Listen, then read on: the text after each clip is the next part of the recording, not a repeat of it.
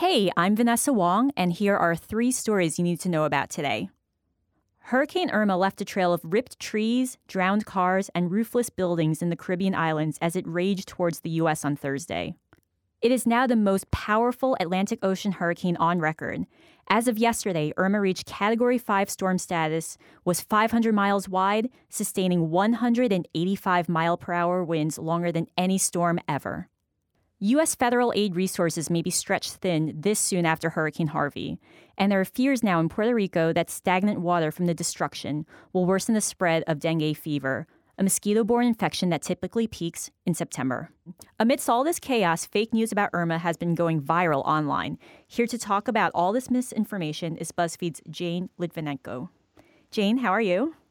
Hi, I'm well. How are you? Thanks for joining us. I'm good. Um, so tell us, what's the top hoax we're seeing about Irma now?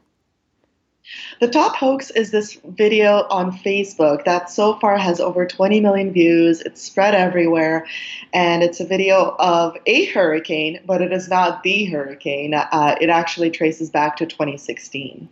So, Jane, how viral are we talking about? Well, right now it's at 30 million views, and that's just for one post, but it has been copied and pasted and shared across platforms, so we don't really know how wide it's uh, it's gone. And why on earth would anyone do this? I do not get this. Like, I understand there might be some motivation for fake political news, but like fake hurricane news seems very strange to me. So, can you break that down? Uh, it's hard to say. Sometimes people really do just share things by accident and they go viral. Uh, sometimes people really just crave the virality, or it can be a financial motivation. If you're getting sent to a website uh, with misinformation, they're probably making money off of the advertisement. How can you tell if something that you see about the hurricane is fake?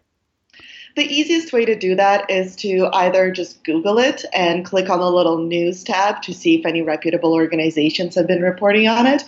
Or if it's a viral image, just right click on it and select search Google for image, and you'll see all the other instances where it's been used. So you'll be able to judge for yourself if it's real or fake. All right, guys, search safely. More questions about Russian interference with the 2016 election have surfaced this week. Facebook revealed in a post by its chief security officer, Alex Stamos, on Wednesday that about 3,000 ads from June 2015 to May 2017 were connected to inauthentic accounts and pages that, quote, were affiliated with one another and likely operated out of Russia. Facebook staff members disclosed this information to House and Senate intelligence committees that are still in the midst of investigating Russian meddling in the election.